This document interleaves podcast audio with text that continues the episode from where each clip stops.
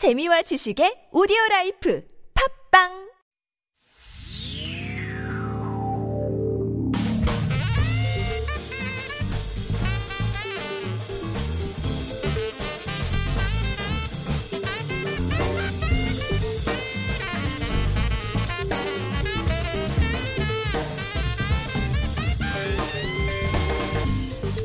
One and only evening show.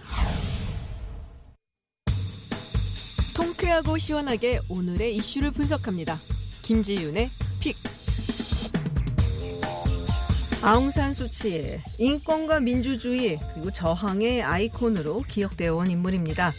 그런 그녀가 네덜란드 헤이그에서 인터내셔널 코트 오브 저스티스, 즉 국제사법재판소의 법정에 서게 됩니다. 인권 탄압을 당한 피해자로서요? 아닙니다. 로힝야족에 대한 참혹한 학살을 저지른 미얀마 정부를 대표해서 말하자면 인권 탄압을 저지른 가해자로 서게 됩니다. 2016년 그리고 2017년에 걸쳐 무려 74만 명의 로힝야인들이 주변국인 방글라데시로 탈출을 했고 또 수많은 로힝야인들은 미얀마 군에 의해 학살당하고 강간당하는 등 이제는 제노사이드라는 인종 말살 행위를 저지른 것으로 이름 붙여지고 있죠.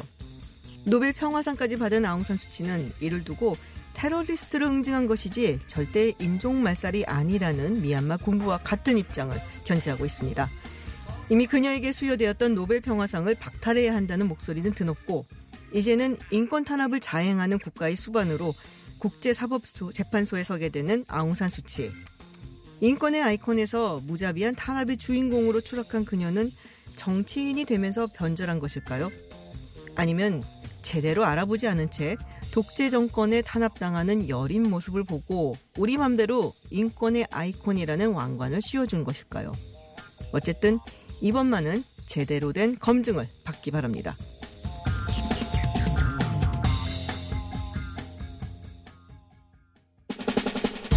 이브닝쇼는 여러분의 의견을 환영합니다. 50원의 유료 문자 샵 0951로 문자 보내실 수 있고요. 앱과 카카오톡은 무료입니다. 퇴근길이 유쾌해집니다.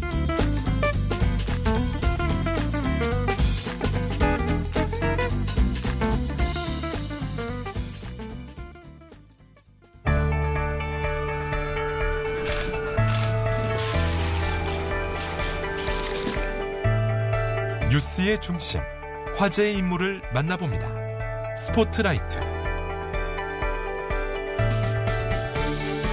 조국 전 장관의 부인 정경심 동양대 교수의 표창장 위조 사건을 맡은 재판부가 검찰의 공소장 변경 신청을 기각했습니다.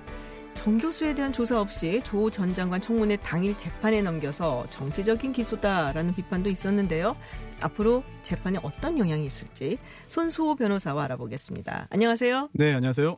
네, 먼저 이것부터 좀 여쭤볼게요. 어제가 네. 세 번째 공판 준비 기일이라고 네. 했었는데 이 공판 준비 기일이라는 것이 재판에서 어떤 쟁점이 될지 뭐 정하는 뭐 이런 거라고 알고 있거든요. 네. 제가 대충 이게 세 번까지도 이어지나요? 경우에 따라서 예, 충분히 할 수 있죠. 아. 다만 왜 세 번이나 공판 준비 네. 기일을 가졌느냐? 공판 기일을 열 정도로 준비가 덜 됐기 때문입니다. 아, 준비가 덜 됐죠. 네, 그럼 덜 된 부분이 뭐냐? 일단 공소 사실도 정확하게 아직 확정이 안 된 거죠. 네네. 네, 검찰은 변경해달라고 하는데 법원에서는 안 된다고 하고 그리고 또 증거기록, 수사기록을 확인해야 되는데 그 부분도 아직 마무리가 안 됐습니다. 네네. 따라서 아직도 정식 공판기를 열 단계까지 진행이 안 된 거죠. 그렇군요. 방금 말씀하셨다시피 이제 본론으로 들어가서 얘기를 해보자면은 이게 화제가 어저께 많이 됐었거든요. 어제 네. 법원이 검찰이 공소장을 변경해달라, 그걸 허가해달라고 신청을 했는데 이거를 기각했단 말이에요. 네. 공소장 변경 허가 불허 이게 이제 일반인들은 사실은 좀 생소한 얘기긴 한데, 그렇죠. 네, 이게 변경을 하는 것이 뭐 흔한 네. 일인지, 그리고 불허를 하는 것이 네. 또 흔한 일인지, 네. 네, 그게 궁금한데요, 일단. 굉장히 많은 매체에서 이 이야기를 네네. 다루고 있습니다. 네네. 앞으로도 할 거고. 그런데 갑자기 그냥 중간부터 공소장 변경 이렇게 얘기하면은 네. 잘 와닿지 않아요. 네. 그게 도대체 뭔가 재판에서 그게 얼마나 중요하고 어떤 부분이길래 판사가 이렇게 검사와 판사가 언성을 높일 정도인가. 그리고 이 피고인의 변호인은 왜 또 회심의 미소를 짓는가. 이게 전체적으로 이해를 해야지 네네. 됩니다. 우선 시작은 피고인의 방어권이에요. 네. 그리고 이 피고인의 방어권과 연결되는 게 바로 좀 어렵습니다만 불고불리의 원칙인데요. 불고불리의 원칙. 불자입니다. 그래서 네네. 검사가 공소제기하지 않은 부분에 대해서는 또다시 안이불 심리 법원이 판단하지 않습니다. 한들 할 수가 없습니다. 네네. 법원은 전지전능하게 모든 판단을 내려주는 게 아니고요. 검사가 공소 제기한 부분에 대해서 맞다 아니다만 판단합니다. 그렇다면 검사가 문제 제기한 부분이 뭐냐?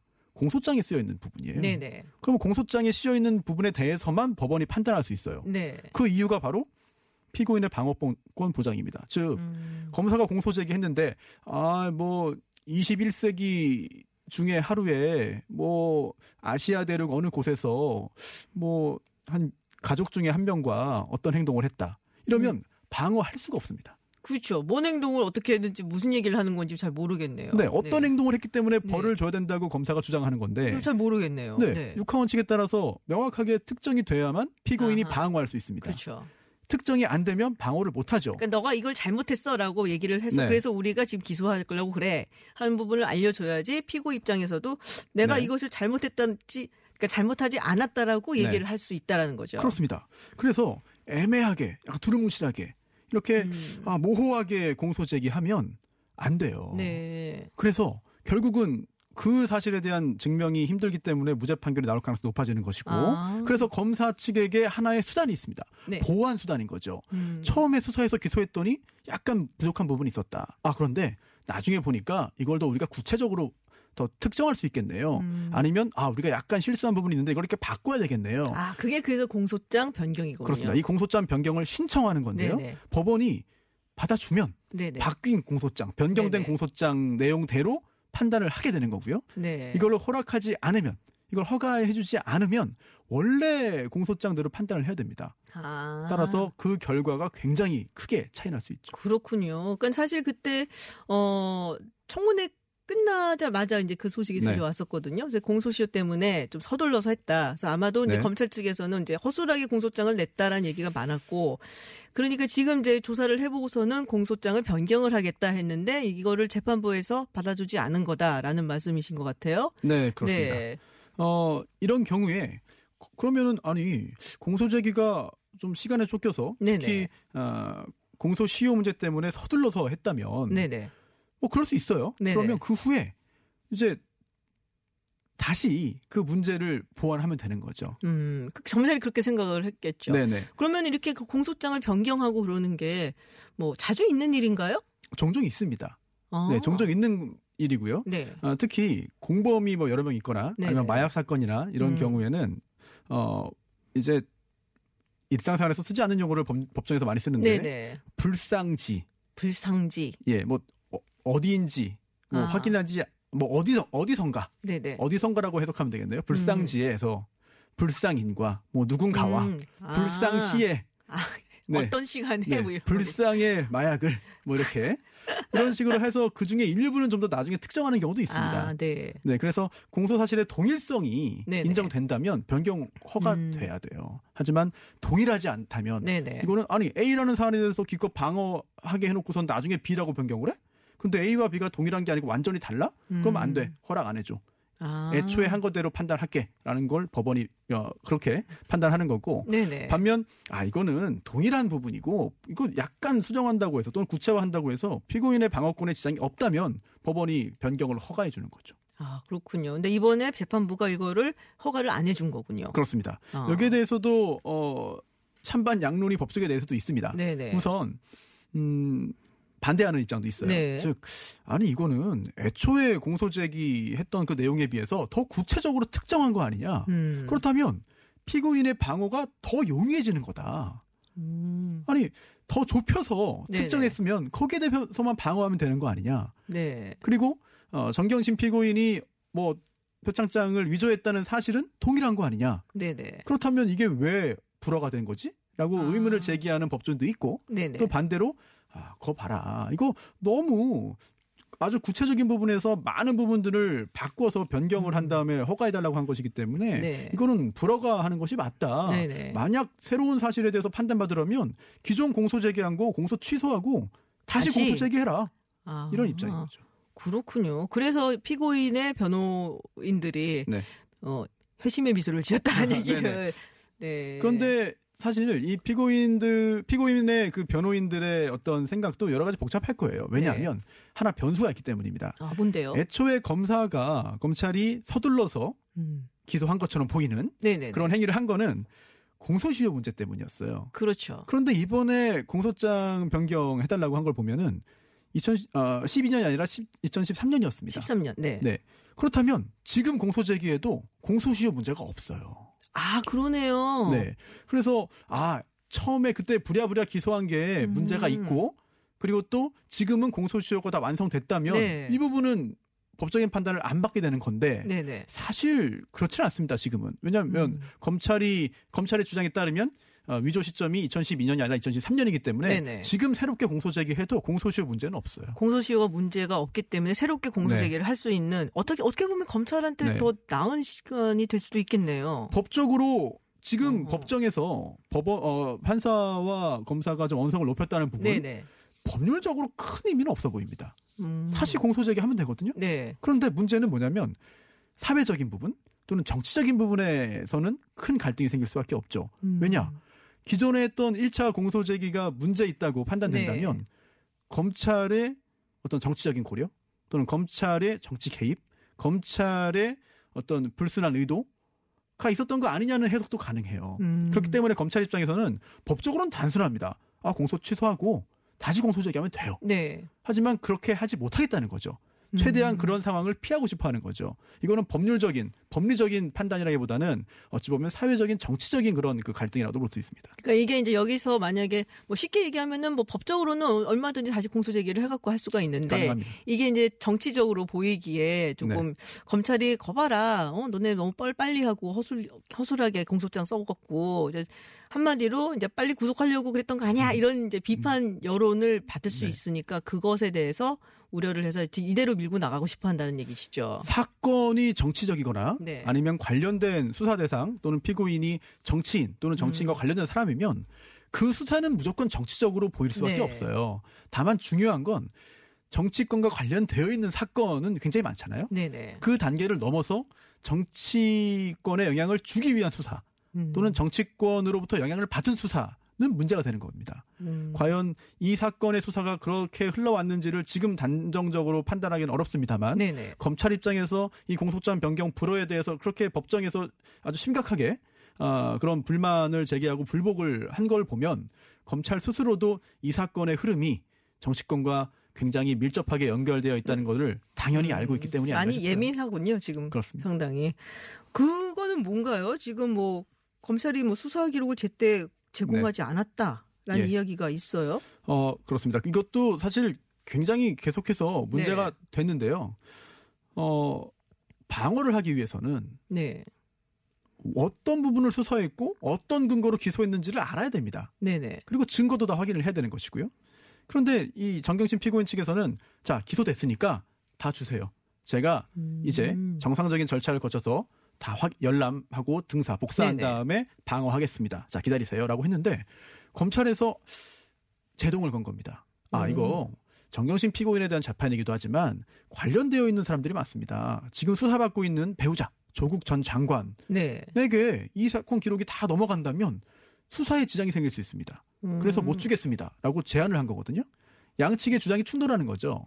그런데 이 부분에 있어서는 검찰도 네. 일단 다 허용했다. 이젠 네네. 다 열람조사 하도록 했다. 네. 그런데 그리고 그게 11월 29일부터다. 그때부터 다 열람조사 허용했다. 네. 그런데 변호인 측이 복사를 12월 5일에 했기 때문이다. 아직까지 지금 하고 있는 중인데 그래서 네네. 지연되는 거지. 지금 우리에게는 검찰 측에는 문제가 없다라는 주장을 하고 있는데요. 네. 하지만 11월 29일 이면은 얼마 전입니다. 굉장히 긴 시간 동안 이 정경심 피고인 측의 어떤 방어권 행사에 지장이 생긴 건 사실이에요. 그러네요. 네. 네, 그렇기 때문에 이제 재판장도 이렇게 구속 상태에서 재판이 지연된다면 이거는 피고인의 잘못이 아닌 사유로 재판이 지연된다면 이거 보석 사유 아니냐? 라는 언급까지 했던 거죠. 그렇군요. 지금 조국 전 장관 여러 가지로 참 힘든 상황인 것 같아요. 지금 네. 물론 이제 처음에 기소는 아직 안 됐지만 자신의 부인이 이제 기소가 돼갖고 구속되어 있는 상황. 여러 가지도 있고, 그리고 지금 유재수 전 부시장 감찰 무마의 욕도 있고, 또 그래서 지금 전부 다 사실 조국 전 장관을 지목을 하고 있거든요. 네. 그래서 만약에 그래서 이 부분에 대해 수사를 하게 돼갖고 검찰이 영장을 발부를 받으려고 한다 그러면은 어떻게 되는 건가? 이게 다른 사건으로 지금 될 수밖에 없는 것이죠. 가능성이 여러 가지가 있는데요. 네. 짐작입니다. 첫 번째로는 지금까지 수사를 통해서 밝혀낸 부분도 충분하지만 네네. 보다 더 큰 사안이 기다리고 있기 때문에 영장을 청구하지 않고 있을 가능성. 또는 반대로 지금까지 이렇게 강력하게 수사를 했습니다만 특별히 구속 사유가 없다. 그렇다면 지금까지 상황에서 불구속 기소한다면 검찰 수사의 어떤 과잉성이 증명될 수 있기 때문에 더 큰 사안, 그 더 큰 혐의가 드러날 때까지 수사를 좀 더 시간을 끌어보자. 라는 생각을 할 가능성도 있거든요. 아, 그래요? 구체적으로 이 유재수 전 부시장 감찰 무마 건이 조국 전 장관을 향하고 있는데 수사가 네네. 그 결과에 따라서 검찰이 최종적으로 조국 전 장관에 대해서 어떤 조치를 취할지 판단할 수 있을 것 같고요. 또 조금 전에 좀 지나가긴 했는데 이 표창장 위조 네네. 건 관련해서 이 공소장 변경 허가 여부도 굉장히 중요합니다만 또 하나 더 중요한 게 있습니다. 네. 어찌되었든 이 부분은 다시 공소 제기를 한다면 재판은 진행될 거예요. 그렇다면 중요한 건 위조의 증거입니다. 아하. 그런데 그동안 검찰은 일부 언론 보도에 따르면 각 단계별로 위조의 증거들이 있고 파일이 있기 때문에 네. 어렵지 않게 증명될 것이라는 얘기를 했어요. 네네. 보도에 따르면. 그런데 이번 재판에서는 재판장이 이렇게 공개적으로 지적을 했습니다. 증거가 없지 않냐. 왜 증거 안 내냐. 왜 위조의 증거 안 내느냐. 이렇게 해서 증명되겠느냐. 빨리 내라. 나중에 내지 말고 지금 내라 라는 취지의 이야기를 했거든요. 네네. 사실 이 부분이 더 핵심인 것 같아요. 네. 증거가 더 있다면서요? 제출이 아직 안 된 것 같습니다. 가지고 있다가 굉장히 좀 결정적인 순간에 제출하려는 그런 전략일 수도 있고요. 네네. 아니면 사실 결정적인 증거를 확보하지 못했을 가능성도 있고 네네. 뭐 제가 직접 수사를 하는 사람은 아니기 때문에 그 어느 게 진실인지는 모르겠습니다만 어쨌든 재판장이 빨리 제출하라 늦게 제출하면 안 받아주겠다는 말을 했기 때문에 네네. 조만간 제출되지 않을까 싶습니다. 아 그렇군요. 그래서 네. 보석 이야기가 나오고 있는 거군요. 네. 네, 알겠습니다. 지금 뭐 복잡하게 돌아가고 있고 조국 전 장관 이야기는 이제 11월로 거의 마무리가 되지 않았나 싶은데 아직까지도 계속 이야기가 되고 있네요. 해 넘겨도 한참 갈 것 같습니다. 아, 그러네요. 네, 알겠습니다. 그러면 우리 변호사님도 해 넘겨도 네. 한참 오실 걸로 생각을 하고 있겠습니다. 네, 지금까지 손수호 변호사와 함께 이야기 나눴습니다. 오늘 고맙습니다. 네, 감사합니다.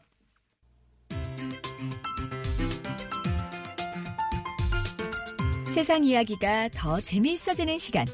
김지윤의 이브닝 쇼.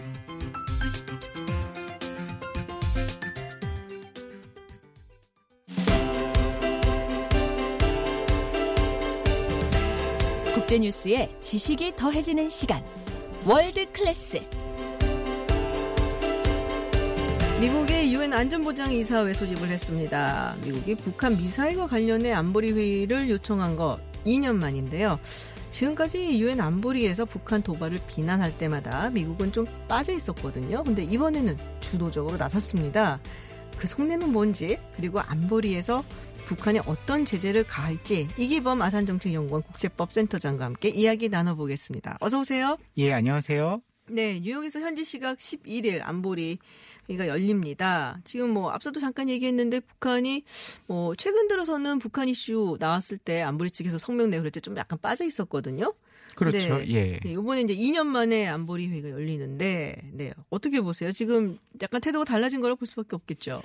그렇죠. 지금 2년 전에 마지막으로 나왔던 안보리 결의가 네. 북한 관련한 게 2017년 12월 22일 네. 그 안보리 결의 제2397호인데요. 네. 그리고 나서 기억이 나실지 모르겠는데 2018년 신년사에서 북한이 무언가 이제 대화의 네네. 손짓을 내밀었고요. 네. 그다음에 이제 작년 내내 저희가 알고 있는 뭐 판문점 선언이라든가 그 싱가포르 맞아요. 회담이라든가 이런 일들이 있었죠. 네. 그럼 2년 만에 지금 이제 다시 한번 그 북한 문제를 다루겠다 이런 시그널이 있는 거지요. 지금 안보리 회의 그러니까 미국이 지금 의장국으로 제가 알고 있거든요. 예, 그렇죠. 네네. 그리고 이제 뭐 얘기를 조금 더 나눠봐야겠지만 일단은 유엔 안전보장이사회 안보리 굉장히 뭐 뉴스나 언론에서 많이 들었는데 정확히 뭔지 우리 청취자분들을 위해서 짧게 좀 쉽게 설명을 좀 해주셔야 될 것 같아요. 유엔 안전보장이사회 뭐라는 곳인가? 유엔이 회원국 숫자가 193개국입니다. 네. 예, 그중에서 15개 국가만, 그러니까 선택받은 15개 국가만 네. 이렇게 안전보장이사회라는 이름으로 모이고 있습니다. 네네. 그리고 뭐 이게 국제평화 안전을 갖다 회복하는 데 있어서 아니면 유지하는 데 있어서 필요한 여러 가지 문제를 다룹니다. 쉽게 네. 말해서 안보 이슈가 나타나면은 그 안보 이슈를 다루는 곳이죠. 네. 근데 이게 15개국이라고 하셨는데 5개국은 정해져 있잖아요. 그냥 딱. 예. 그 상임이사국이라고 이렇게 부르죠. 어느 국가 어느 국가. 예. 뭐 예. 미국, 중국, 러시아, 그다음에 프랑스, 영국 이렇게 5개 국가죠. 그리고 10개는 비상입국 이사고 이건 바뀌는 거죠 계속? 2년마다 한 번씩 바뀝니다. 2년마다 한 번씩. 그래서 2년마다 한 번씩 바뀌는데 한 번에 10개 국가를 바꾸는 건 조금 이상하잖아요. 네네. 그래서 한 번에 5개 국가씩 바꿉니다. 아, 우리도 했었죠? 우리가 2번 했었습니다. 네. 1996년 7년에 한 번 했었고요. 2013년 14년에 이렇게 2번 했었습니다. 그렇군요. 근데 비상임 국가 그리고 상임 이사국 이렇게 나누는 이유는 뭔가요?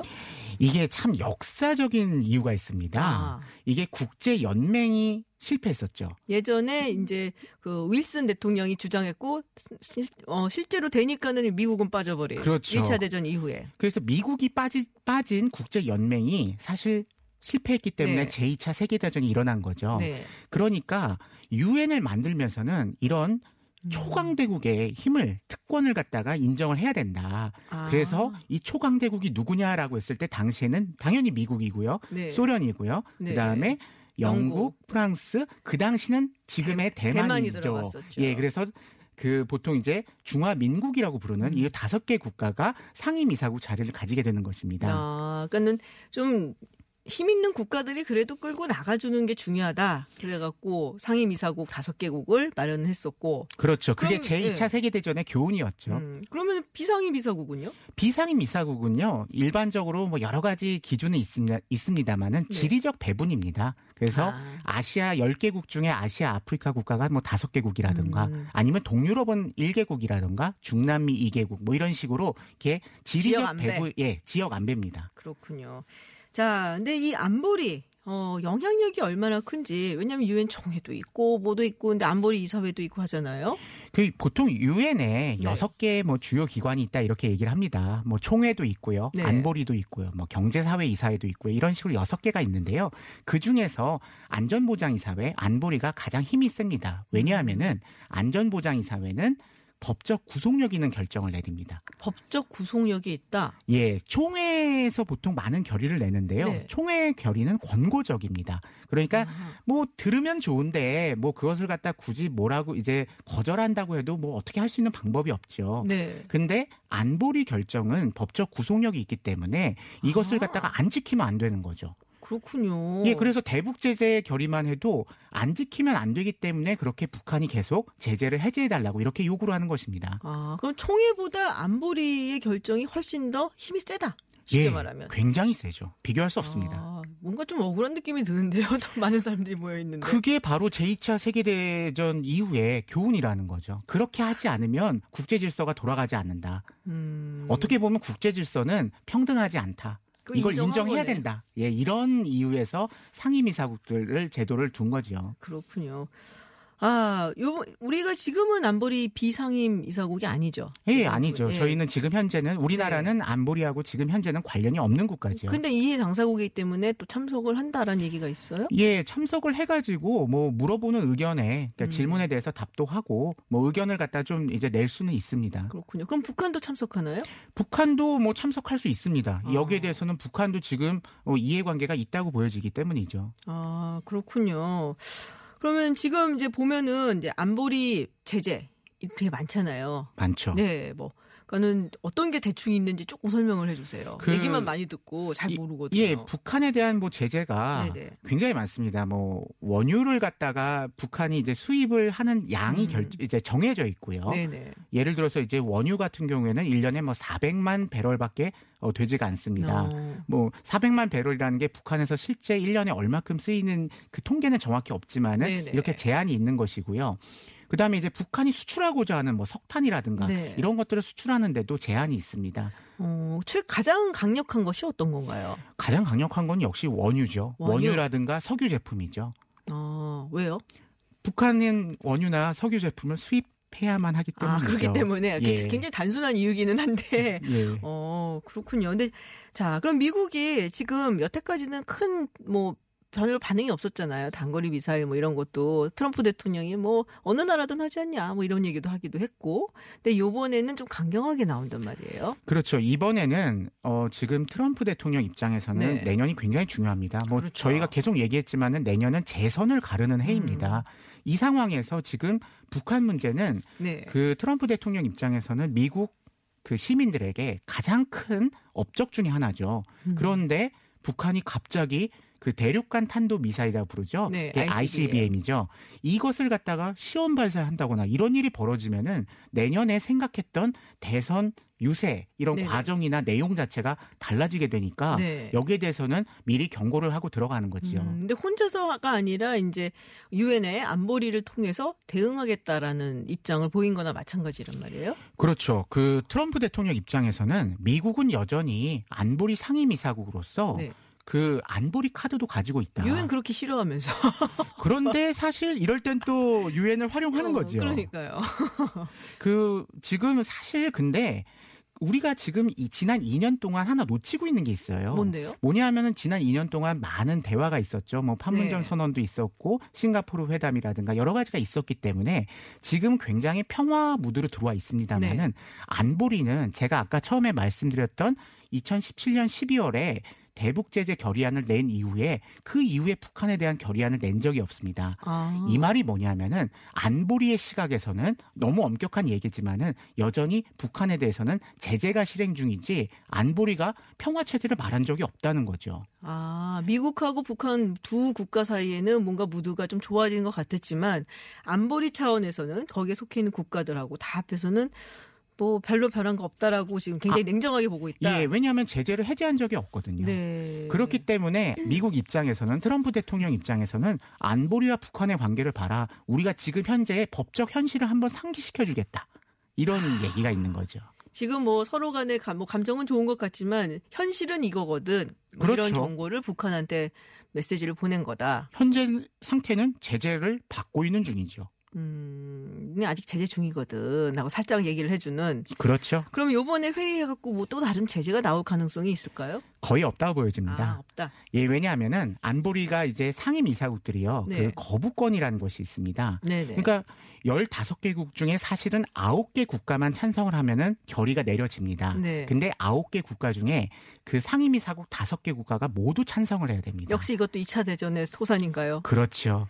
왜냐하면 그래서 예를 들어서 미국이나 뭐 영국이나 프랑스가 마음만 먹으면은 이 거부권을 발동해가지고 그 14개국이 찬성을 해도 결의가 만들어지지 않는 거죠. 아, 그러니까 그 5개 중에 하나가 뭐 반대만 해도 비토를 하게만 해도. 예, 그렇죠. 근데 안보리가 만약에 결의를 내려면은 북한이 새로운 핵실험이나 새로운 대륙간 탄도미사일 시험을 하게 되면 가능성이 있습니다. 근데 현재같이 그런 징조를 보이는 상황에서는 아직까지는 안보리가 특히 중국이나 러시아가 비토를 거부권을 사용하면 안 되는데 이 상황에서 만약에 결의안 만들려고 그러면 중국이나 러시아는 상황이 바뀌지 않았다. 이러면서 비토를 갖다가 거부권을 행사하겠지요.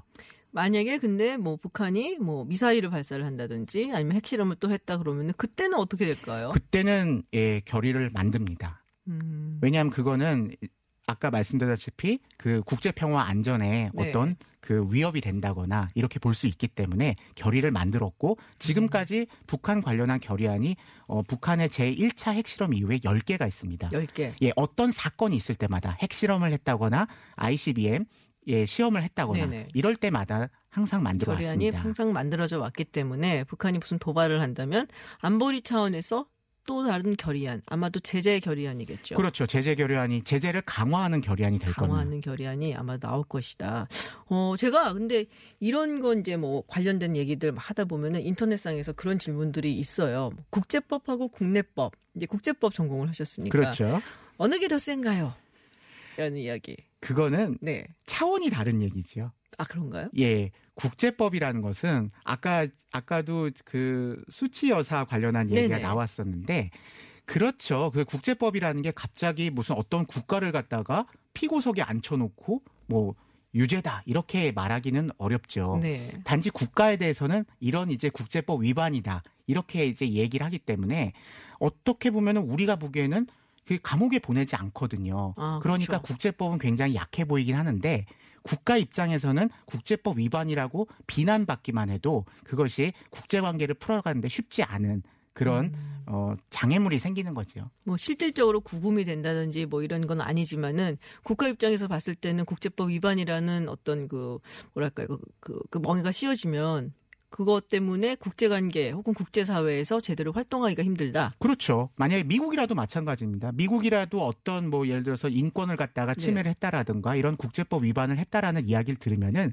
국제사회에서 참 운신의 폭 자체가 줄어드는 거죠. 아. 미국은 그런 경우가 있었을 것 같은데 근데 별로 아니 미국도 있죠. 네. 지난번에 이제 2003년에 그 이라크전 같은 네네, 경우에는 맞아요. 그 국제법적으로 이렇게 많은 근거가 약하기 때문에 이라크전에 관해서는 미국이 운신의 폭 자체가 별로 없죠. 그래서 그때 유엔에서 이제 막 싸우고 그랬던 거고요. 그럼요. 근데 또 그 전전에 있었던 아프가니스탄 전쟁 같은 경우에는 국제법적으로 정당화가 되기 때문에 네. 그건 또 이렇게 운신의 폭이 넓은 거죠. 그렇군요. 근데 지금 이제 어쨌든 안보리 차원에서 대북 제재가 가해지고 있잖아요. 근데 만약에 뭐 혹시라도 또 뭐 미사일 실험이라든지 뭐 이런 게 있어서 또 다른 제재가 추가가 된다. 어느 정도 강화가 될 거라고 보세요? 가장 크게 예상할 수 있는 거는 역시 원유죠. 지금 현재 아까 말씀드렸던 것처럼 1년에 400만 배럴에 대한 제한이 있는데 그것을 200만 배럴로 줄인다거나 이런 식으로 원유 수입량을 갖다가 아마 줄일 겁니다. 그럼 어느 정도 타격이 있을까요? 그러면은 지금 뭐 통계는 정확한 건 없습니다만은 네. 만약에 400만 배럴을 가지고 지금 북한이 1년 이제 원유 이제 그 소비량을 갖다가 지금 경제를 운영하고 있는 거잖아요. 네. 그에 대해 절반으로 운영해야 된다면은 쉽지 않겠죠. 아, 그렇군요.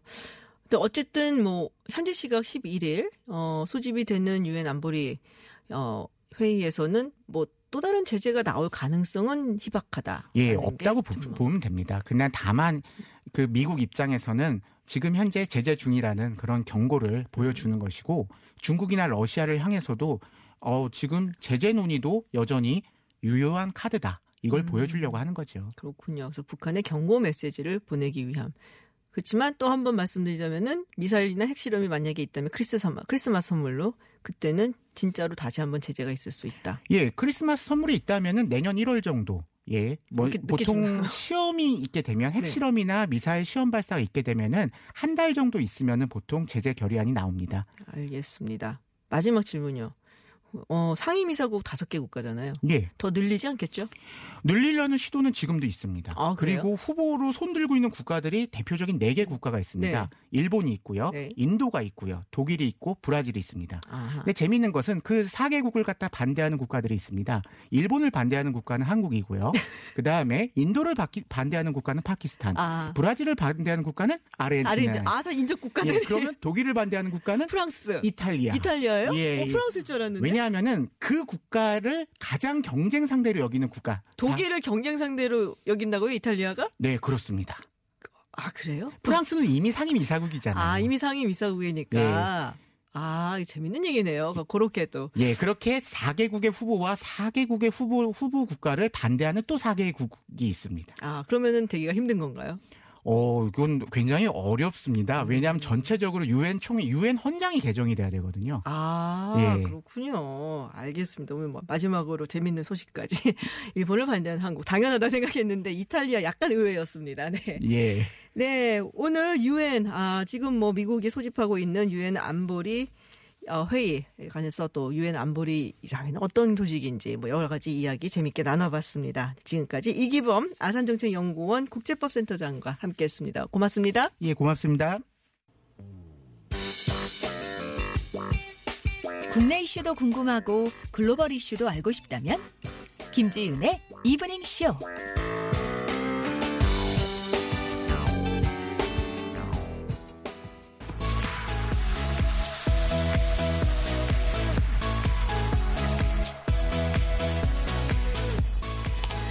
빠르게 발전하는 기술로 인해 내 생활 속 작은 습관부터 사회, 문화, 관습까지도 변해가고 있는데요. 놓쳐서는 안 되는 꼭 알아야 할 IT. 매주 수요일 한국인사이트 김덕진 부소장과 짚어보겠습니다. 어서 오세요. 네, 안녕하세요. 코너명 저희가 만들어봤는데 마음에 드세요? It IT군요. 네, It IT. 네, 아 좋습니다. 네, 머리 좀 썼어요. 네. 신나게 한번 이야기를 좀 해봐야겠네요. 알겠습니다. 네. 청취자분들도 혹시 의견 있으시면 보내주세요. 저희가 한번 의견 받아보고 또 논의를 해보겠습니다. 네. 네, 오늘 놓쳐서는 안 되는 IT 이슈 어떤 걸 갖고 오셨어요? 네, 중국 얘기 좀 해보려고 하는데요. 중국. 아, 이 안면인식 기술이 도대체 어디까지 갈지 모르겠습니다. 그거 저희가 이분 이슈에서 몇 번 얘기했었어요. 아, 네. 근데 중국에서요. 우리나라에서 상상도 못할 정책을 이번에 하나 발표했어요. 네. 뭐냐면 스마트폰을 쓰는 모든 사람들이 안면인식 데이터를 스마트폰에 등록을 해야지만 스마트폰을 쓸 수 있는 이런 정책을 발표를 했습니다. 스마트폰을 쓸 때는 네. 안면인식 그 자신의 얼굴을요? 네. 그러니까 안면 얼굴 거예요? 정보를 의무로 네네. 등록을 해야 되는 거죠. 아~ 그러니까 이게 원래는 계획은 지난 9월 달부터 나왔었는데 네. 이게 이제 12월 1일부터 시행에 들어간 것인데요. 그러니까 우리나라도 그 소위 스마트폰 개통할 때 신분증을 가지고 확인은 하잖아요. 네네. 근데 뭐 그 정도도 중국에서는 하고 있었지만 그 수준이 아니고 아예 요즘에 보면 카메라 이게 그 스마트폰 카메라를 네네. 통해서 나의 얼굴 데이터를 입력할 수 있지 않습니까? 네네. 그런 식으로 내가 어떤 스마트폰을 활용해서 모바일 인터넷을 할 때 그 하기 위한 폰을 등록을 하기 위해서는 내 안면 데이터를 등록을 해야 되는 거예요. 어디 등록하면 정부가 가져가는 거예요, 그거를? 그렇죠. 그걸 가지고 이제 중국에서 활용을 하니까 이게 벌써 BBC나 여러 외신에서 이슈를 하고 이제 좀 이야기를 하고 있는 거예요. 근데 네. 이게 왜 그러냐라는 뭐 여러 가지 이유가 있는데 그 중에서 실제로 중국에서는 과거에 그러니까 모바일 인터넷 말고 일반 인터넷을 쓸 때는 사용자들의 정보들을 기업을 통해서 좀 받았습니다. 네네. 그런데 이제 모바일은 이제 그거에서 자유로웠다는 거죠. 그런데 이제 모바일에서도 유선처럼 누가 지금 인터넷으로 무엇을 하는지를 한마디로 보겠다라는 건데요. 이것에 대해서 중국 정부에서는 뭐 그런 이유는 아니고 빅데이터나 데이터를 좀 더 강화하기 위해서 그리고 이제 안면인식 기술을 강화하기 위해서라고 얘기는 하고 있지만 근데 그 말은 결국에는 그 데이터를 활용하겠다라는 그렇죠. 얘기 똑같은 얘기잖아요. 그걸 활용해야지 빅데이터도 나오는 거고 네. 그걸 활용해야지 기술도 더 발전시킬 수가 있는 거죠. 네. 그러다 보니까는 어떻게 보면 정말 전 세계에서 전례 없는 일종의 최대 규모의 감시사회가 정말 현실화되는 것이 아니냐라는 이야기들이 계속 공론화될 수밖에 없는 상황입니다. 빅브라더 얘기 굉장히 많이 나오거든요. 네. 뭐 중국에서 저는 들은 게 특히 뭐 항저우 같은데, 네. 샹하이 같은데 이런 데서 이미 많이 활용이 되고 있고 특히 지하철 탈 때 이 얼굴 가지고 인식해갖고서는 뭐 패스처럼 네. 사용한다는 얘기 많이 들었거든요. 네, 이번에 정저우시는 전체 시 전체 라인에 지하철 말씀하신 대로 안면 인식이 이제 다 개통이 됐습니다. 아. 그러니까 이제 그 동네에서는 이제 결제를 안 하고 얼굴로 이제 결제를 하는, 그러니까 얼굴만 보면 이제 가는 이런 네. 것들이 되고 있고요. 제일 좀 우리나라 사람들이 보면 정말 여기까지 들어가야 돼 하는 것 중에 가장 인상적이었던 게 공공 화장실 있잖아요. 공중 화장실. 화장실에서 휴지 쓰려면 안면 인식으로 제가 휴지로 볼일을 본다고 등록을 해야 네, 그래야 일정의 휴지가 나와요. 공중 화장실에서. 네, 왜냐하면 중국에서 하도 화장실에 있는 화장지를 가져가는 게 문제가 생기니까 그걸 해결하기 위한 방법으로 안면인식을 활용하고 있습니다. 이거는 그러면은 화장실에 들어간 사람들은 잠재적인 범죄자로 취급하는 건 사실 다름이 없는 거거든요. 결국엔 네. 이 데이터를 어떻게 쓸지까지는 모르겠지만 맘만 먹으면 누가 지금 어느 화장실에서 일을 보고 있다까지 그걸 보고 있는지 자기가 네. 보고 있는지 휴지의 양을 통해서도 알 수가 있는 거고 네, 네. 뭐 그 정도까지 될 수 있고요. 그것뿐만 아니라 또 이제 우리나라 사람 보면 또 흠칫할 만한 게 심천 쪽에 이미 좀 어느 정도 도입이 되어 있는 건데요. 횡단보도에 안면인식과 함께 어떤 액정이 있어요. 네네. 그럼 그게 뭐냐면 제가 만약에 무단횡단을 하잖아요. 네. 그러면은 누가 무단횡단했다는 게 계속 한 2시간 이상 계속 화면에 뜹니다. 너무 초상권 침해 이런 거 아니에요? 근데 그거에 대해서 이름까지는 아니지만 예를 들면 그 사람의 어떤 이제 체크되어 있던 아이디들. 그래서 실제로 외국인들도 거기에서 이제 지나갔을 때 이름까지는 아니지만 이 사람이다라는 것까지 나온다라고 하는 어떤 그 르포를 본 적도 있고요. 근데 이런 걸 하는 이유가 중국에서 단순히 그냥 얼굴 인식으로 끝나려고 하는 게 아니에요. 네. 2020년까지 중국에서는 지금 각 주민에게 등급을 부여하는 사회 신용 시스템을 구축하려고 하고 네네. 있습니다. 이름도 아주 멋져요. 스카이넷인데요. 이 스카이넷 하면은 우리가 뭐 영화 옛날에 터미네이터 뭐 이런 것도 좀 떠오르실 수 있을 것 같아요. 근데 이제 이 영화 자체는 터미네이터의 그 단어는 아니고 네. 이제 중국에서 가지고 있는 그 천망이라고 하는 중국어를 그대로 번역한 건데 이게 뭐냐면은 노자의 도덕경에 나오는 문구래요. 노자의 도덕경. 네, 그게 뭐냐면 하늘 그물의 눈은 매우 넓어서 네, 성긴 것 같지만 아기는 하나도 놓치지 않는다. 그러니까, 하나도 놓치지 않겠다는 뜻이네요. 네, 그러니까. 정말로 모든 거를 다 보겠다.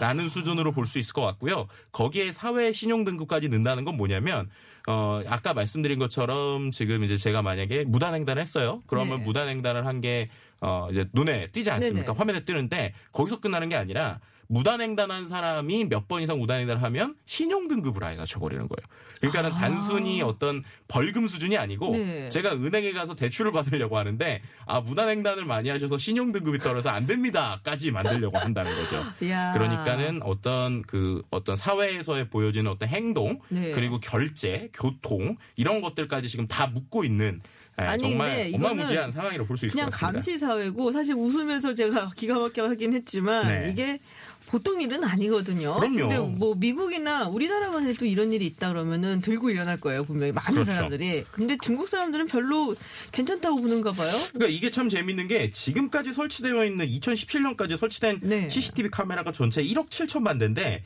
2020년까지 4억 대를 추가하겠대요. 그러니까 지금보다 2배 이상을 더 추가한다는 거죠. 그 정도까지 촘촘하게 감시사회를 하는데 생각보다 중국 사람들은 약간 실용주의적인 관점에서 보고 있는 부분이 많아요. 그래요? 예를 들면 이런 거죠. 내가 떳떳하면 오히려 이런 것들이 범죄도 줄여주고 어떤 문제도 막아주니까 이거 좋은 거 아니야? 라고 보는 이 화면 이제 어떤 상황들이 있었는데 이게 이제 너무 심해지다 보니까 최근에는 좀 이슈들이 나오고 있습니다. 그렇군요. 네, 뭐 제일 대표적으로 그 학교 내에서 네네. 그러니까 학교 내 대학교 내의 어떤 시스템 자체가 정부에서 가이드라인으로 나오는 것 자체가 뭐냐면 대학교 수업을 할 때 네. 학생들의 안면 인식을 하는 거예요. 그래서 학생들이 졸고 있는지, 학생들이 졸 수도 있지. 네, 아니면 공부를 하는지. 근데 그걸 하는 이유가 뭐냐면 그 중에서 소위 똑똑한 친구들을 골라내겠다라고 하는 게 이제 그 안에 있는 거죠. 그러니까 이걸 보고 교수들이 실제로 이제 반발을 하고 있습니다. 그건 말도 안 돼. 네. 학교 같은 곳에서 이런 걸 하는 건 말도 안 되고 네. 똑똑한 사람을 골라내서 뭐 어쩌겠다는 이거 굉장히 오생학적인 그런 의미도 좀 내포하고 있는 그런 그렇죠. 부분 같은데 근데 네. 사실 외국에서 미국에서 이런 얘기 많이 나왔었어요. 그래갖고 뭐 최근 들어서 구글 같은 데서는 안면인식 기술이나 이런 거를 상당히 많이 발전이 되었지만 더 이상 발전시키지 않겠다. 그렇죠. 이게 인권 침해 요소가 있고 그리고 정보 같은 데서 좀 달라고 이렇게 요청을 하는 경우에 뭐 마이크로소프트라든지 구글은 안 준다 그랬고 아마존은 근데 아마 주기로 결정을 난 걸로 제가 알고 심지어 샌프란시스코 같은 데서는 정부 차원에서 이런 거 요청하지 않겠다라고까지 얘기를 했어요. 그렇죠. 바로 실리콘밸리가 옆에 있음에도 맞아요. 불구하고 근데 중국이 이런 거를 하고 있다라고 보면 확실히 인식 차이는 대단한 것 같아요. 그럼요. 네. 네, 그것뿐만 아니라 중국이랑 이제 그러니까 미국 얘기도 하셨지만 유럽도 또 온도 차이가 다릅니다. 네, 심지어 유럽에서는 오히려 좀 활용하려는 분위기들이 있어요. 거기가 테러의 위협이 많아서 맞습니다. 그런가요? 특히나 영국. 네, 영국에서 런던이요. 참 재미있게.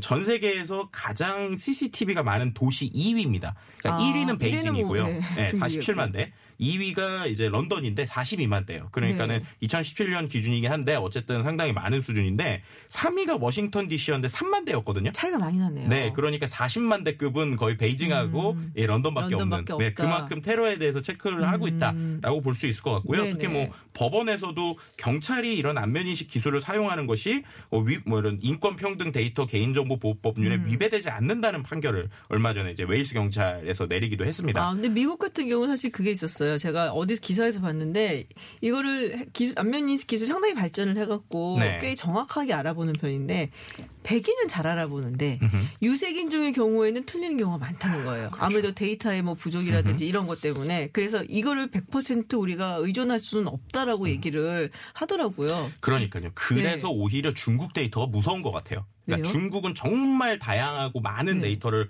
한 번에 넣지 않습니까? 그러다 보니까는 이제 그 말씀하셨던 이제 그 미국에서는 네. 백인을 이제 많이 알아보는 수준의 알고리즘이지만 중국에서는 이제 동양인이나 네. 다양한 사람들에 대한 데이터가 있단 말이에요. 그러니까 그걸 가지고 이미 수출을 하고 있습니다. 수출까지? 네, 말레이시아 경찰에 이미 수출을 했고요. 그 외에 뭐 짐바브웨나 아니면 우리가 알고 있는 약간 좀 국가 이름만 들어도 거기 조금 그런데 네, 좀 독재하는 데 아니야? 네, 뭐 그런 이런데. 나라들에 이미 많이 좀 수출이 되고 있고 아프리카 지역에도 중국에 수출하고 있고요. 네. 심지어 이제 이거를 기반을 삼아서 전 세계 표준을 아예 중국식으로 만들려고 하는 이런 움직임까지 이제 최근에 있습니다. 그 얘기를 들으니까 정말 이게 기술로 발전을 해갖고 상당히 유용하게도 쓸 수 있지만 네. 악용이 이렇게 쉽게도 될 수도 있겠다라는 생각이 네. 어느 나라에 수출을 많이 하고 있다라는 얘기를 들으니까 딱 생각이 나거든요. 근데 네. 한국 같은 경우는 어때요? 그러니까 이게 참 저는 기술의 아이러니라고 생각하는데요. 일단은 이런 인공지능 기반의 기술들은요. 좋은 알고리즘도 중요하지만 그걸 학습시킬 수 있는 풍부한 데이터가 필요해요. 그러다 보니 이게 참 아까도 말씀드린 아이러니한 게 알고리즘 기술력 자체는 우리나라도 상당히 좋은 편이에요. 네. 근데 데이터를 못 쓰니까 이게 아무래도 좀 정확도가 떨어질 수밖에 없는 겁니다. 아, 그렇군요. 네. 그러니까 우리나라에서는 아직까지 어떤 CCTV 기반의 체크하는 수준까지가 상용화는 아니지만 최근에 이제 안면 인식을 기반으로 결제하는 것들 있잖아요. 네네. 그런 것들을 이제 그 카드사나 이런 데서 이제 파일럿 테스트를 네. 하고 있어요. 이제 그만큼이나 이제 결제 부분에서는 조금씩 발전이 되고 있지만 아직은 좀 갈 길이 먼 것 같고요. 이걸 좀 반증하는 게 미국에서 전세 1년에 한 번이나 아니면 어떤 시기에 한 번씩 안면인식과 관련된 기술 챌린지를 하거든 대회를 네네. 하거든요. 근데 최근에 있었던 대회에서 중국 회사가 1위부터 5위를 차지했습니다. 미국에서 한 건데 중국 회사가 1위부터 5위니까 뭐 그 정도의 기술이 결국에는 데이터에서 나온다는 게 참 아이러니한 거죠. 근데 그게 있어요. 요새는 우리 스파이 같은 거 스파이 산업 얘기를 할 때 네. 우리 스파이 하면은 막 공공집 막 뛰고 열차에서 뛰어내리고 막 이런 생각이 드는데 요새 그렇게 안 하거든요. 사실은 모든 것이 IT 기술에 의존해갖고 처음에 시작할 때 거기부터 하는데 그렇죠. 중국이나 이런 약간은 권위주의 국가에서는 그런 게 쉬워요. 하고 싶은 대로 하면 되니까. 근데 미국이나 유럽 국가는 함부로 했다가는 인권 침해다 그러니까 영장도 받아야 되고 그러니까 되게 귀찮은 게 많은 거예요. 그렇죠. 그래갖고 오히려 중국의 스파이 기술이 점점 발전하고 있다. 그런 이야기가 있더라고요. 그러니까요. 참 기술이 참 가지고 있는 좀 아이러니가 아닐까라고 볼 수밖에 없는 것 같아요. 결국에는 데이터 싸움으로 가는 상황이기 때문에 모든 게 네. 데이터를 누가 많이 차지하냐인데 그 데이터를 차지하는데 법적인 허들이 없는 그렇죠. 이런 나라에서는 어쩔 수 없이 데이터를 많이 가지고 갈 수밖에 없고 네. 그게 말씀하신 대로 제대로 좋은 방향으로만 쓰이면 좋지만 네. 이게 우리가 볼 때 아, 이쪽으로는 좀 아닌 것 같은데라는 것도 같이 지금 발전되고 있다는 게 참 지금의 기술의 아이러니가 아닐까라고 얘기할 수밖에 없을 것 같습니다. 네. 제가 덧붙여 말씀드리면은 좀 우스운 얘기 같지만 FBI 같은 경우는 전담 변호사가 있어요. 아. 나중에 법적 분쟁이 생길까 봐 미리미리 컨설트를 하는. 네. 저는 사실은 안면인식 그 스마트폰으로 안 해요.